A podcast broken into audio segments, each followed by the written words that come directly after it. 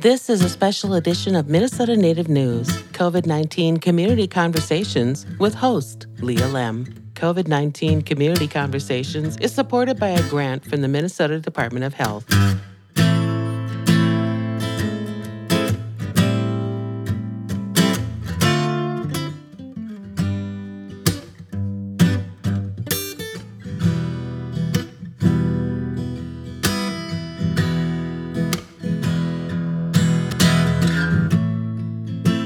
Hello, I'm Leah Lemm.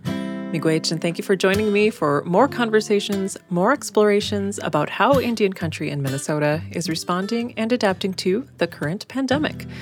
Today on the show, we're talking about health systems and what tribal nations are doing that can help everyone. I'll be exploring those subjects and more with Mariah Norwood. Mariah is a citizen of the Cherokee Nation of Oklahoma. She's passionate about decolonizing public health advancing health equity, promoting tribal data sovereignty, and she's an advocate for community led change. Mariah is now working for the Minnesota Department of Health as the Infectious Disease American Indian Liaison. Mariah is a JD candidate at the Mitchell Hamline School of Law and has a master's in health administration from the University of Oklahoma. She's also a tribal cancer control research fellow and is a member of the American Public Health Association's Tribal Public and Environmental Health Think Tank. So, as you can see and guess, uh, we're going to cover a lot of ground in our conversation. So, we're going to get started right away. Here's our conversation.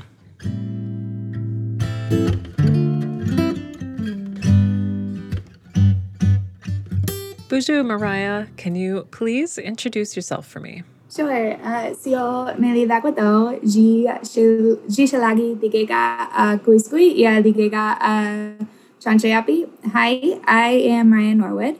Um, I'm an enrolled member of the Cherokee Nation of Oklahoma, but currently am occupying Dakota Territory around Lower Sioux um, and I work for the Minnesota Department of Health as the American Indian Liaison for Infectious Diseases. Well, we have a lot to talk about today. But first, how are you doing, Mariah? I am doing good today. Um, enjoying the weather and just really taking in some of the springtime weather that actually feels like spring. About time, huh? so, can you tell me a bit more about your role as the Infectious Disease American Indian Liaison at the Minnesota Department of Health?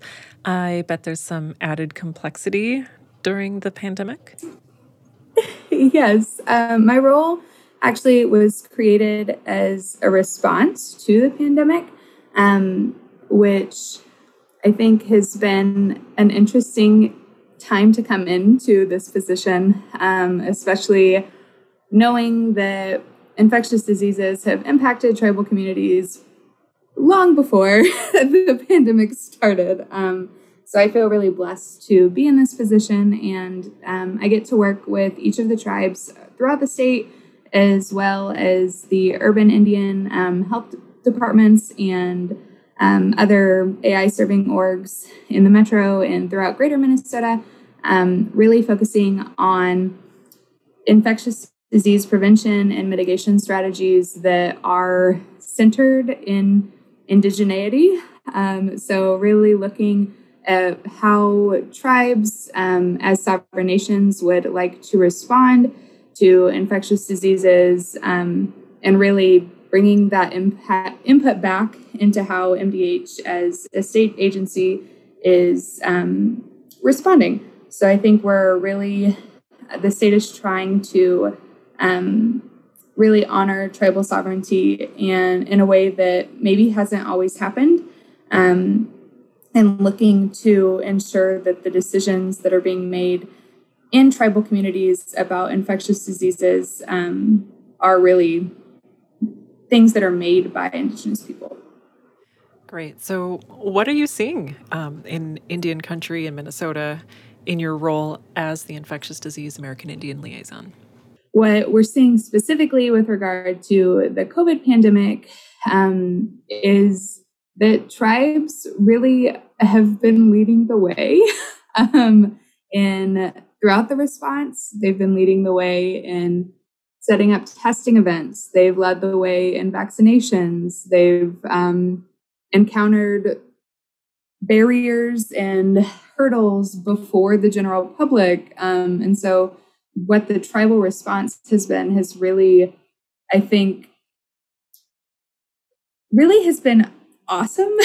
not not awesome in a way that you know this pandemic has obviously impacted our communities differently than the general population, but I think it's been really incredible.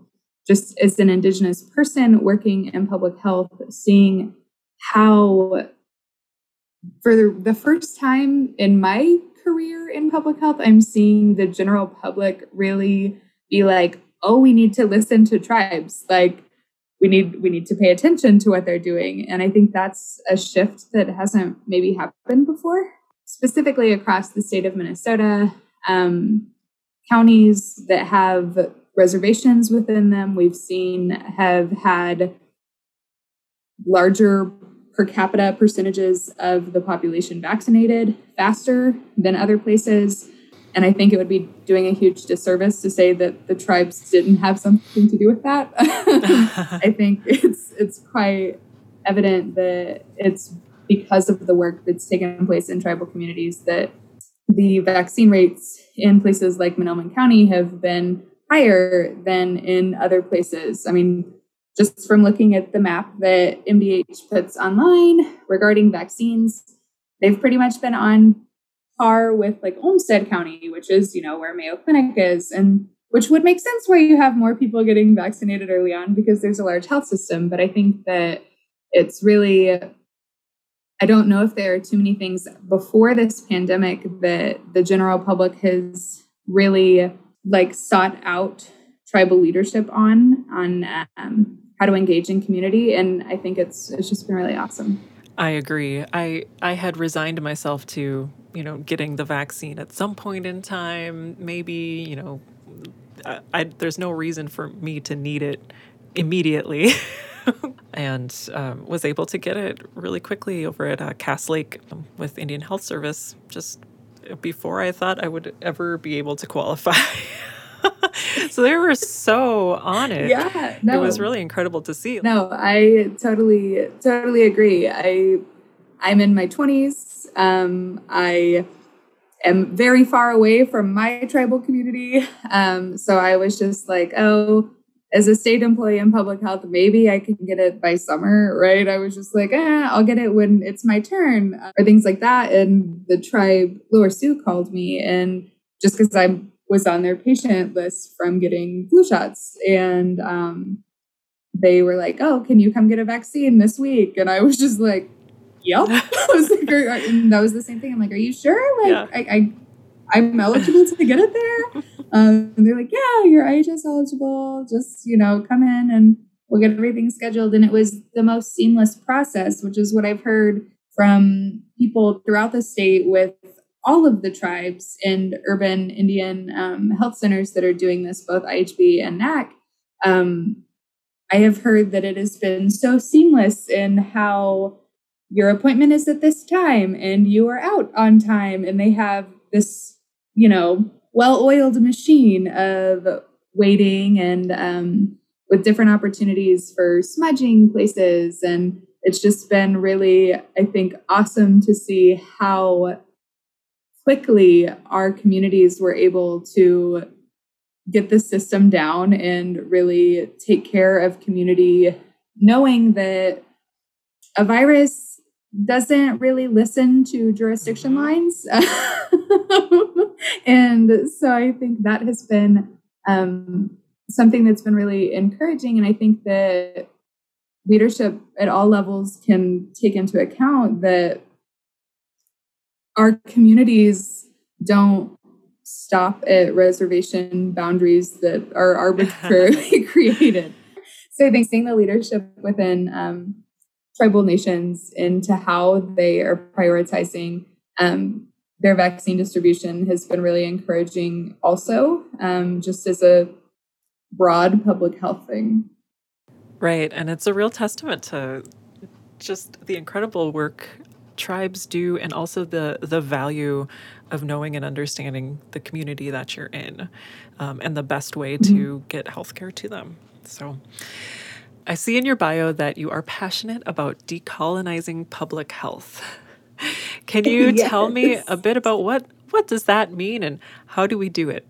Sure. Um, I think where we start is really letting communities lead the way. So I work for the state. I am also in law school. So I know that I exist in two very colonized systems. Um, sure. And that is not something that's lost on me. I, my dad is also a white man, and I present as a white human, and I know that the benefits that I have from that are also deeply rooted in systemic issues, systemic racism, systemic lots of issues. but I think that yeah. within public health and within broader systems, within the structure of this country, we don't always have systems that equitably benefit everyone. We don't currently, we don't historically. I think that some of that is rooted in big systems change issues. I think a lot of that is rooted in colonization, um, just in general.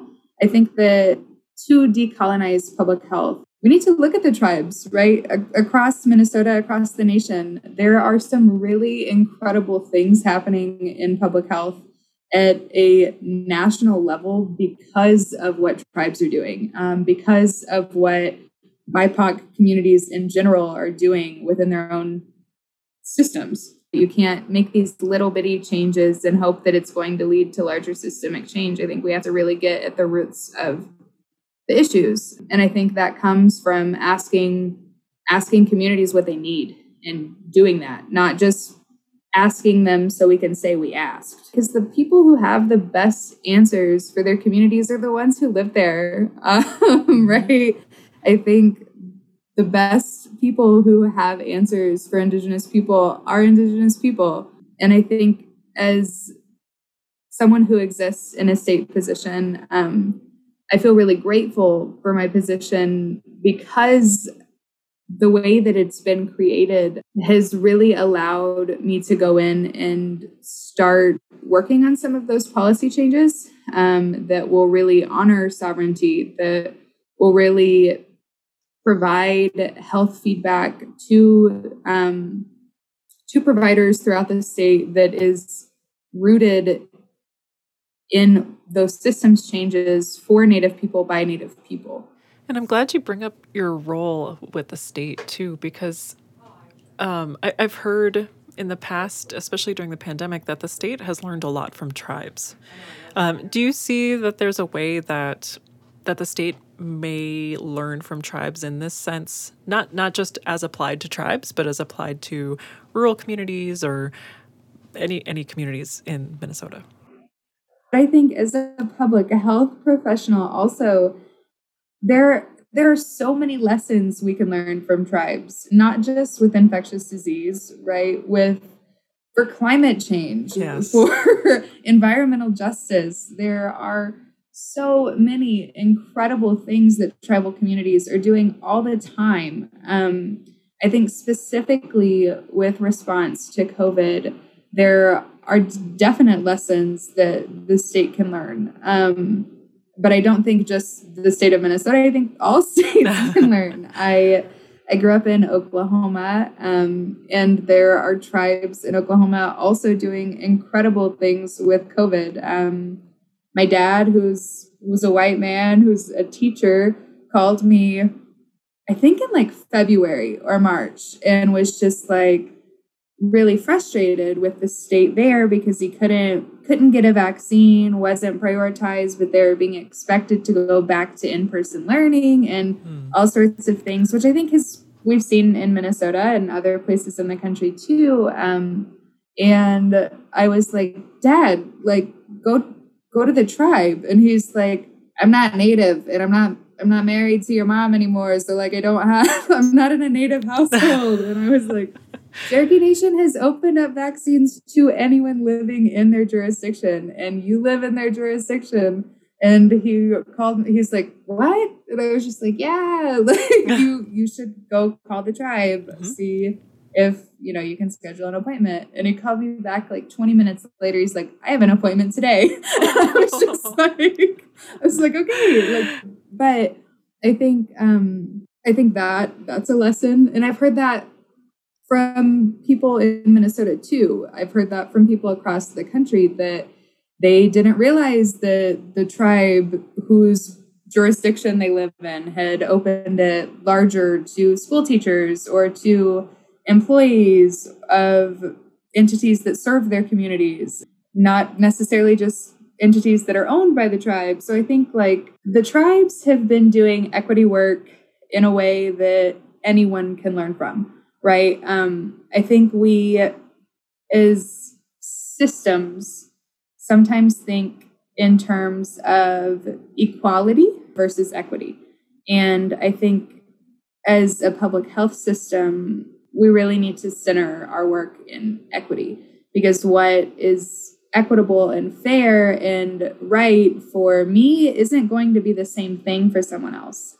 I think there have been some eye-opening lessons to just look at how can we do equity better and I think the state for sure could learn from the tribes on how to really prioritize vaccinations in a way that's equitable. Um, but I think that could roll over into other things as well.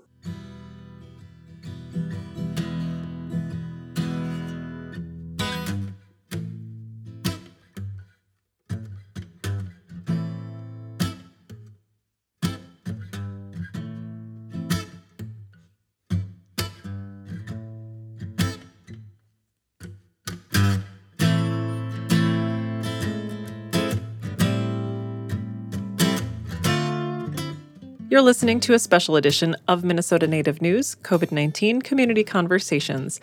COVID 19 Community Conversations is supported by the Minnesota Department of Health.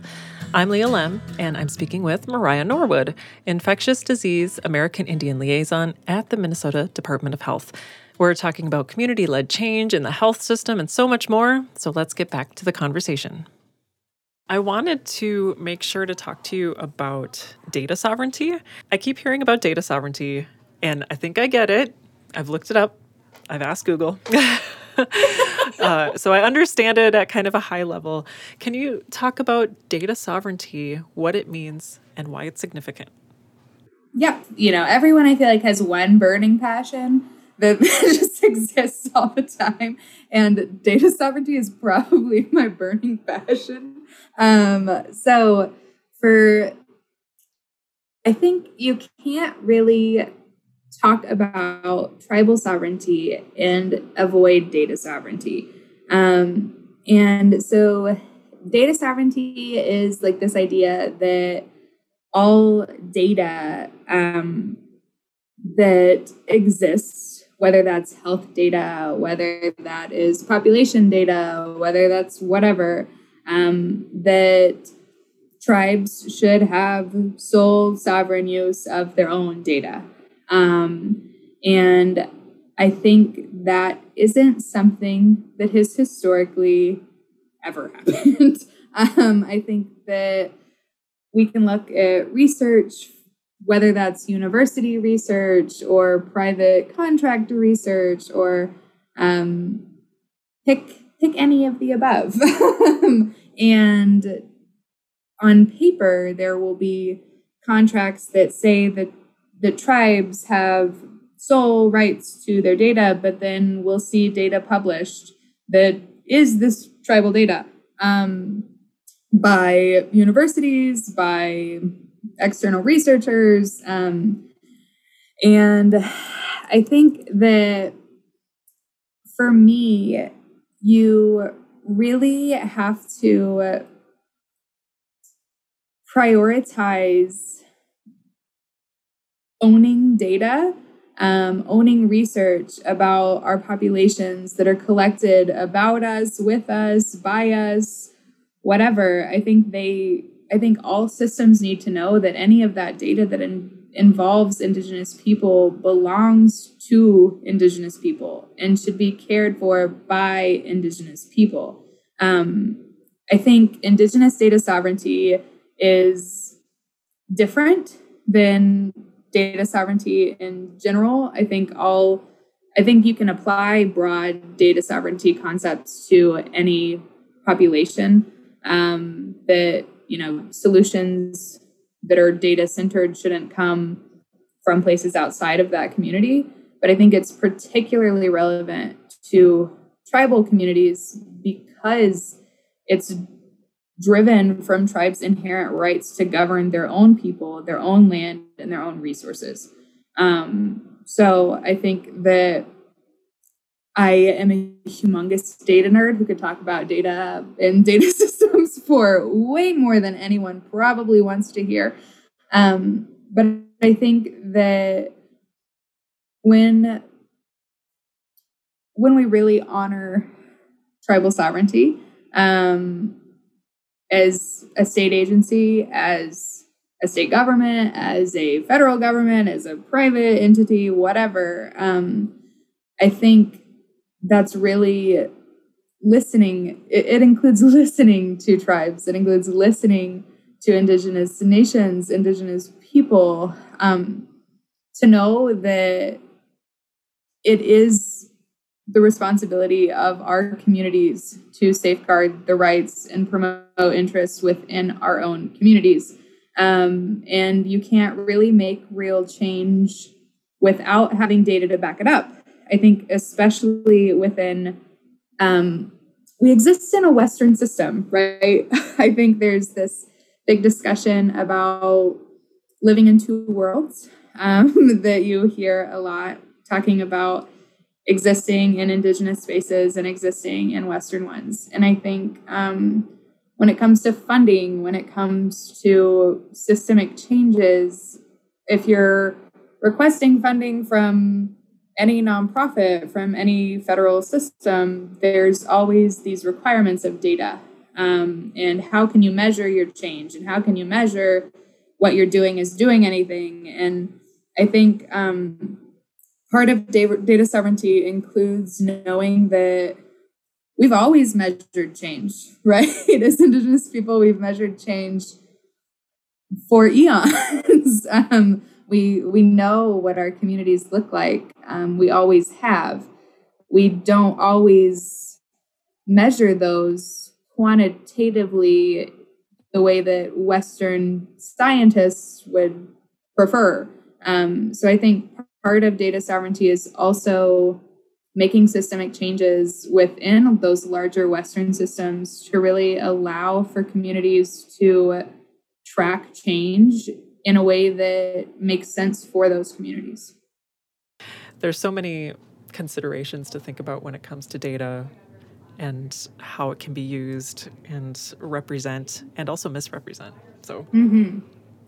really fascinating. I think um, there was just a American Indian organization who recently put out a report um, about state rankings for um, how well states were capturing tribal data in response to COVID. I think it was the Urban Indian Health Institute, but they have done some work on like decolonizing data um, specifically is related to like how misrepresentations of data can be a form of like data genocide and it was really a it really kind of made me sick to my stomach in some spaces because it it rated things on like a a to f scale they put together this like report card grading of the quality of COVID racial data um, in states' effectiveness in collecting and reporting, specifically as related to American Indian and Alaska Native populations. If I'm remembering correctly off the top of my head, there were like four states in the country who were ranked in A, um, with the average being like a D. and yeah. yeah, I see the overall United States got a D plus. Yeah, yeah. And I do see here on the Urban Indian Health Institute's report card that Minnesota has an A. Yes, I a solid 93%. Yeah, yeah. I think that really speaks to the relationship building that has happened in recent years between tribal nations and the state. I think if this report was done 20 years ago, probably wouldn't have had an A. um, I think that within the last decade, largely, there have been massive changes, at least I can speak for sure within Minnesota's Department of Health, that have happened to really prioritize improving tribal state relations. And I think part of that comes with, as a state agency, the things that we measure, they show what we care about. And and I think if we're not, I think for states that really doing well at measuring anything in regard to indigenous communities, it's quite evident that they probably don't have too great of tribal state relations or care about having them. Um, and I think within the state of Minnesota, is it perfect? No. Is is anything?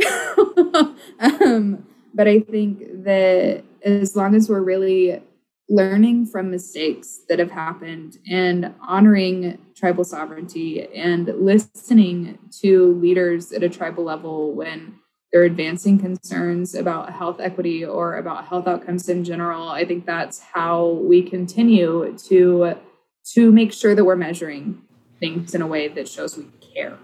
Wonderful. Well thank you mariah. I really appreciate you taking the time to chat. Um, it's been so great to be here with you today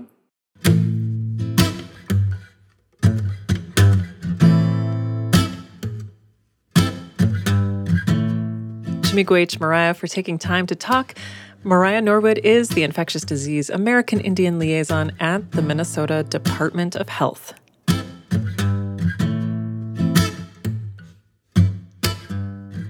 Thank you for listening today, Jimmy Chimigwech. There's so much tribal wisdom, tribal knowledge that we can all learn from. So it's really great to reflect on just one of those ways of of utilizing tribal sovereignty to uh, better take care of our communities. So, Gigawabamin, and I wish you health. I'm Leah Lemm.